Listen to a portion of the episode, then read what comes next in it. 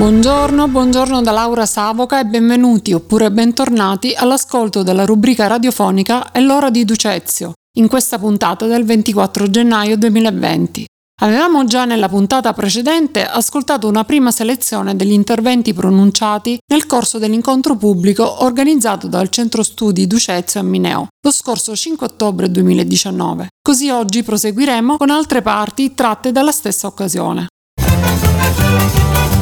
Iniziamo quindi dall'intervento di Salvatore Ginaprelli che ha parlato degli articoli che portano la sua firma all'interno dei quaderni del Centro Studi Ducezio. La mia collaborazione con eh, il Centro Studi nasce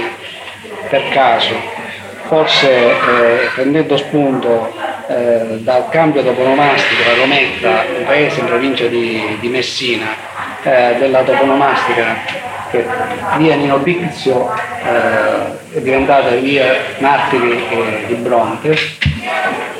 mi ha chiesto di scrivere qualcosa sui fatti di Bronte nel 1860. C'è un filone di pensiero che eh, vorrebbe eh, rivedere un pochettino sia la storia e eh, di conseguenza eh, cambiare la toponomastica, partendo dal discorso che per esempio in Israele eh, non verrebbe in mente a nessuno di intitolare una via a, a Hitler o a Kappler. Questo perché eh, l'unità eh, d'Italia eh, così enfatizzata nei libri di, di, storia che ci fanno studiare, non ha avuto in effetti, le vicende non sono state quelle che realmente sono, eh, sono riportate nei libri, perché è ovvio che eh, la storia è scritta eh, da chi vince. Quindi eh, si tende a cambiare i nomi di determinate vie intitolate a, a Dixon, a Garibaldi, eh, e ad altri. Nel napoletano sono riusciti a cambiare via Cialdini, che era un generale piemontese che bruciò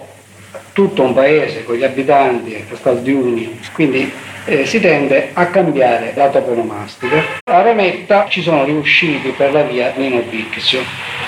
e eh, è stata rinominata appunto via Martiri di Bronte. Nel 1860, l'11 maggio del 1860, la storia ci informa che tre battelli con su circa mille garibaldini sbarcavano indisturbati a Marsala. Tra l'altro protetti da una nave inglese che era nel porto per un pochettino fare da scudo. Allora già subito bisogna dire che mille persone che scendono, che dovrebbero incontrare un esercito ben organizzato, con reparti di artiglieria, di cavalleria, ben inquadrati, ben addestrati, non potevano ne avere né ora e né mai la meglio. Tanto è vero che il professore Villari, nel suo libro Bella e Perduta, scritto in occasione del 150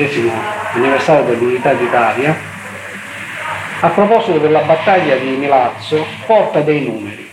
Cioè praticamente nello scontro i garibaldini ebbero 800 perdite tra morti e feriti contro 150 perdite dell'esercito borbonico tra morti e feriti. Però nonostante questo il generale borbonico si ritirò, con lo sgomento anche della truppa e dei gregari che non capivano che era il momento opportuno per dargli il colpo di grazia per far capire con questo che eh, non tutto quello che eh, si studia in realtà riflette la verità. Garibaldi, sapendo che con mille uomini era nettamente inferiore, dirama dei decreti dove illude i contadini che sarebbero state distribuite le terre soprattutto a chi si arruolava per combattere e ad Alcamo emana un decreto dittatoriale dove minaccia di morte, cioè di pena di morte nel caso di ribellioni, saccheggi, eccetera. A Bronte c'era una situazione un pochettino particolare perché a Bronte eh, insisteva la ducea di Nelson che nel 1799 il re Borbone aveva concesso all'ammiraglio inglese per i servigi dati alla corona per riconquistare eh, il trono di Napoli. Poiché l'intervento di Garibaldi fu eh, anche concordato con la massoneria inglese, la rivolta che avvenne a Bronte che era una rivolta dovuta all'esasperazione delle, eh, della gente per le angherie, per, per la fame che, eh, sia di terra che materiale, mise sull'allerta i consoli, i viceconsoli di Catania e di Messina che avvisarono subito l'ambasciatore inglese a Palermo e Garibaldi immediatamente mandò il Bixio a reprimere la rivolta. Una rivolta sanguinosa, furono presi di assalto il casino dei civili, il catasto, gli uffici comunali, con una strage di cappelli, perché i nobili venivano chiamati cappelli. Quando Bixio arriva a Bronte, in realtà la rivolta era stata diciamo, sedata da Poulet, che era un colonnello della Guardia Nazionale giunto da Catania. Ora, Bixio non aveva in simpatia i siciliani e in quattro ore con un processo condanna sia l'avvocato Lombardo che aveva cercato di spiegare le motivazioni eccetera ma ottenne solo di essere accusato di essere la parte dei rivoltosi e quindi fu condannato a morte e furono fucilati. Non voglio difendere Bixio però bisogna essere obiettivi in determinate cose. Bixio eh, si è comportato da militare, nel senso che aveva ricevuto degli ordini e in attuazione del decreto dittatoriale che era stato fatto ad Alcamo dove si minacciava di morte in caso di rivolte, di saccheggi, ha applicato alla lettera il decreto dittatoriale. Tra l'altro nel 1860-61 Ancora la Convenzione di Ginevra, che, è, che mm, la prima convenzione nasce soltanto nel 1864, in occasione della terza guerra di, di indipendenza, dove non si dava nessuna garanzia dei diritti delle popolazioni. Ora, nel 1985 viene fatto un processo a posteriori. La, eh, questo processo fu presieduto dall'ex presidente della regione siciliana Giuseppe Alessi, dove sul banco degli imputati sedevano virtualmente sia i Bixio che i rivoltosi. Alla fine non ci furono condanne né per Pizio né per i rivoltosi. Io concludo questo mio intervento su Bronte dicendo che Rometta mette il nome di martiri di Bronte e mi chiedo ma chi furono i martiri? Furono i cappelli trucidati o furono i fucilati? Allora, a mio avviso, perché è, una cosa troppo generica, io sono un sicilianista convinto, però è anche vero che bisogna non sfociare nel, nell'esaltazione. Sarebbe stato più opportuno forse mettere il nome di uno dei grandi personaggi che hanno fatto grande la Sicilia. Non lo so, Federico III, Ruggero II, ah, Ruggero VII che nel 1848, in quel piccolo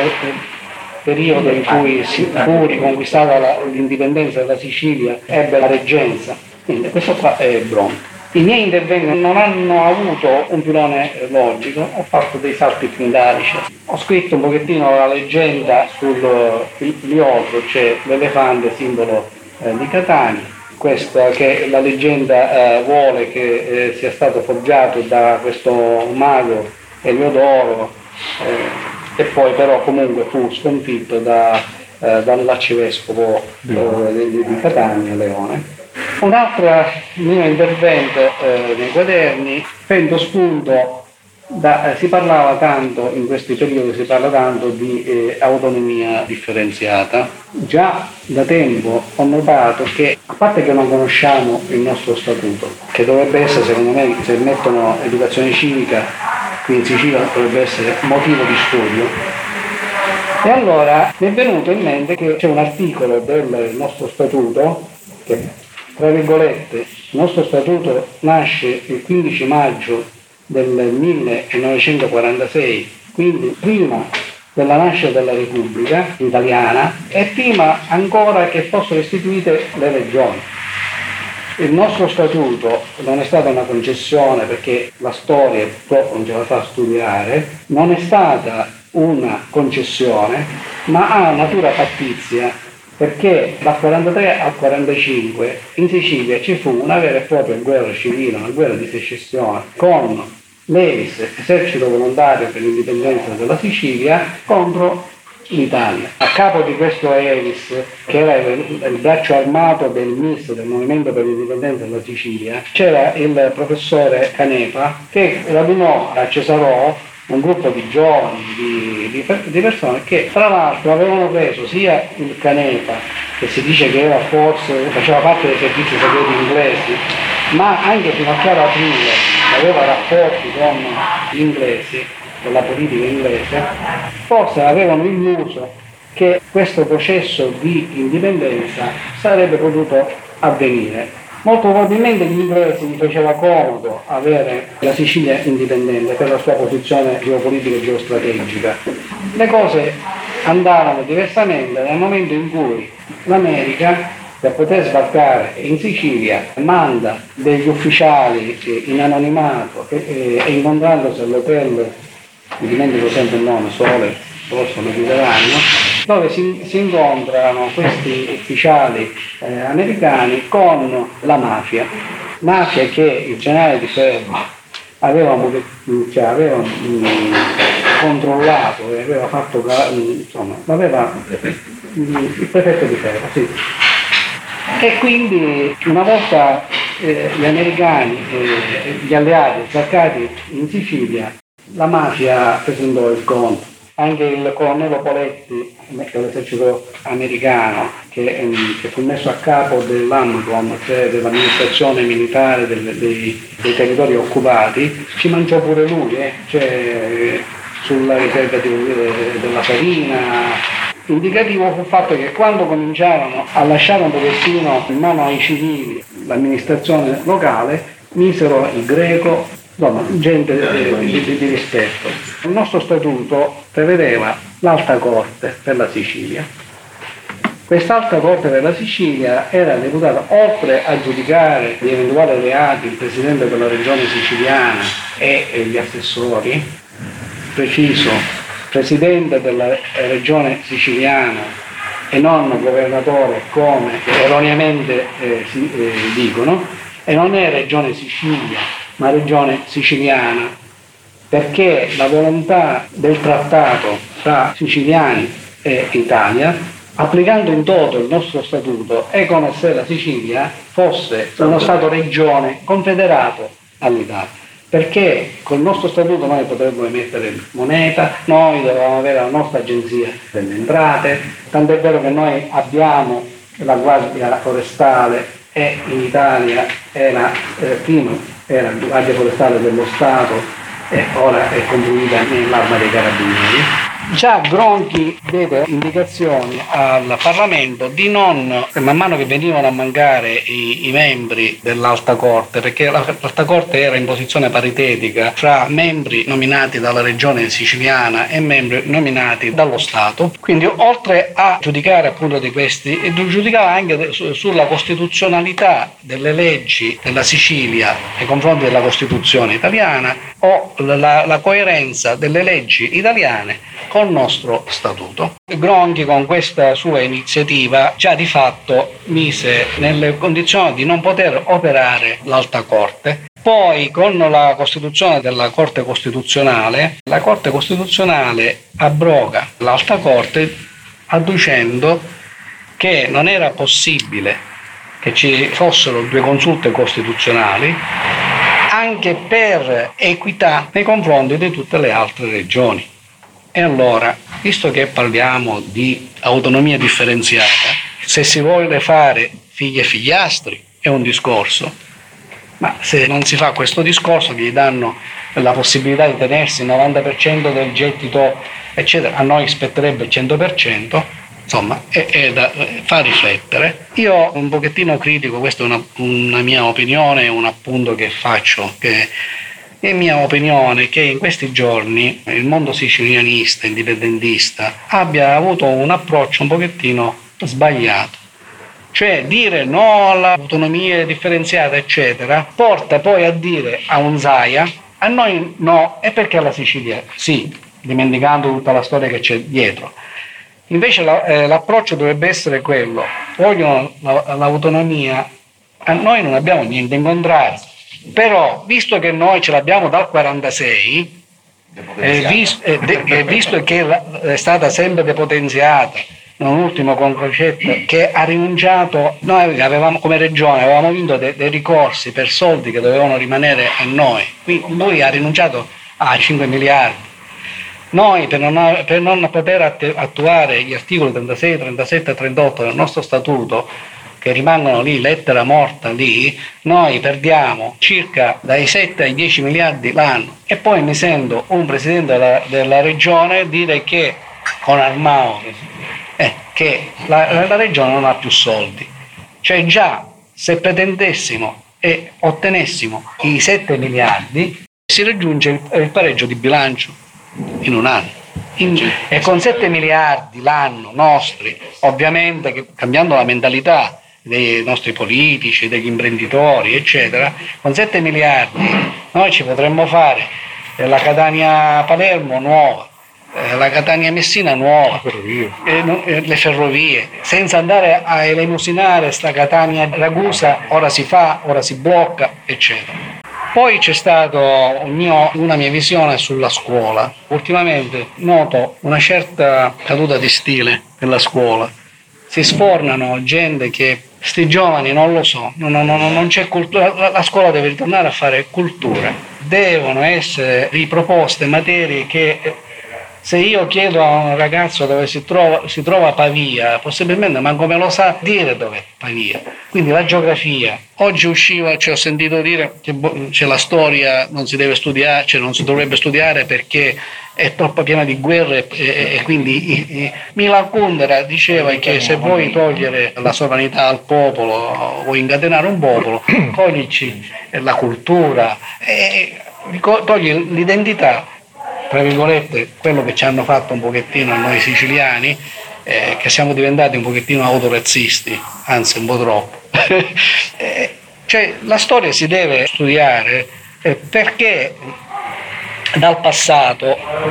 io porto sempre un esempio, l'esempio una, de, della pianta. Se a una pianta gli si tolgono le radici, è destinata ad appassire, ma se la pianta ha le radici quindi guardando indietro, quello che siamo stati, ma non per forza um, cose, cose, ma anche mio padre, mio nonno, cioè è la nostra storia. È la storia di, di una terra, cioè è la storia che um, ci dice anche dove non dobbiamo più sbagliare. Se, se non decidono di non farla studiare più, ma non penso, è, è un obbrobrio. Quindi io pensavo cioè, a una scuola è un'utopia, una scuola dove dovrebbe ritornare l'insegnamento del latino sin dalle scuole medie, perché non sappiamo più scrivere, eh? ci metto pure io. Una visione che eh, dovrebbe essere tutto un liceo, con i primi anni dovrebbero essere ginnasio per, tu, per, per tutti, perché io ho fatto studi tecnici, geometra, so di agrimensura, so che so io di tante altre cose, pure all'università ho fatto un pochettino di agraria e quindi mm, eh, pianificazione territoriale, marketing, eccetera. Però per quel pochettino che io so, Milan Kundera, eccetera, eccetera, è perché magari mi vado a documentare e leggo. Invece, se la scuola porta avanti un discorso non di, di formazione lavorativa che ci vuole, ma che, che dia una formazione mentale autonoma, cioè dare gli strumenti affinché un, un giovane oggi addirittura si parla di portare l'età per l'elezione a 16 anni, portare un giovane a poter sviscerare lui e farsi delle convinzioni autonome, non essere manipolato. L'ultimo mio intervento è stato un racconto di di un reduce, è una storiella. Andando avanti con l'età, mi sono venuti in mente quando ascoltavo da, da, da, ragazzo, da piccolo, gli anziani che periodicamente, magari dimenticando che già quella cosa l'avevano raccontata, la raccontavano di nuovo, a che forse perché anch'io ora mi, mi trovo in quell'età e, e faccio magari possibilmente con i miei figli le stesse cose, ho voluto eh, portare questo racconto di questo reduce che poi era mio papà, che da, da, da, Milano praticamente quando ci fu lo sbandamento eccetera, a piedi o con mezzi di, di, di fortuna arrivò di nuovo a Catania. Dopo l'intervento di Salvatore Ginaprelli, ascoltiamo ora quel che ha raccontato Agrippino Todaro riguardo a un evento che annualmente coinvolge l'intera Sicilia, un percorso antico denominato Trasversale Sicula, che attraversa l'isola coinvolgendo moltissimi comuni, grandi e piccoli. È un lavoro che ci ha impegnato tanto e, perché ci è voluto un bel po' a cercare nella memoria del passato, localizzare tutte le varie contrade nostro, dei nostri quasi 25.000 ettari di terreno e localizzarli sul foglio di GM dove si trovano più o meno. Ed è un lavoro che appena appena siamo arrivati a un 250 contrade, però ne escono fuori degli altri bucciando libri o eh, domandando a qualche vecchietto sopra i 90, 90 anni e si va arricchendo più il discorso di queste contrade. In quanto riguarda la trasversale cicola che interessa il nostro territorio interessa diverse contrade l'ultima che noi abbiamo realizzato e poi loro quando sono venute la prima volta sconoscevano un'antica strada che io l'ho fatta presente, dice, oh cavolo, li ho portati, abbiamo visto che e l'hanno messa nel percorso perché era quella che loro non arrivavano a trovare. L'ultimo che abbiamo fatto, cioè abbiamo fatto a piedi, non abbiamo fatto altro che loro facevano da Paliché perché Palicchè è un'area di interesse archeologico e nel tracciato perché attraversa diversi sentieri, eh, parchi archeologici dove è compreso da Palicchè a Mineo. Ma noi ci siamo io, per motivi altri, ci, mi sono fermato alla contrata Porrazzelli. È stata una bella esperienza, più di tutto perché accanto alla mia piccola proprietà che ho in questa contrata ci passa questa famosa strada questa trasversata Sigo. È stata una bella esperienza, l'ho seguita perché il prossimo 30 ottobre, uno dice novembre sono qua di nuovo al Mineo, io non me la voglio perdere perché li sto seguendo abbastanza, loro hanno un tracciato antichissimo che va dai Fenici ai Sicani, ai Sicoli fino alle nostre parti. Quindi è una trasversata, trasversale che parte dall'isola di San Pantaleo, Mozia, e arriva a Santa Croce Monevina. Bene, ringrazio ancora tutti i cari amici ascoltatori che ci hanno seguito e anche per questa puntata è tutto. Proseguiremo nella prossima, tra una settimana, con i nuovi contenuti riguardanti il presente e il passato della nostra Sicilia. Un abbraccio tutto siciliano e buona giornata a tutti.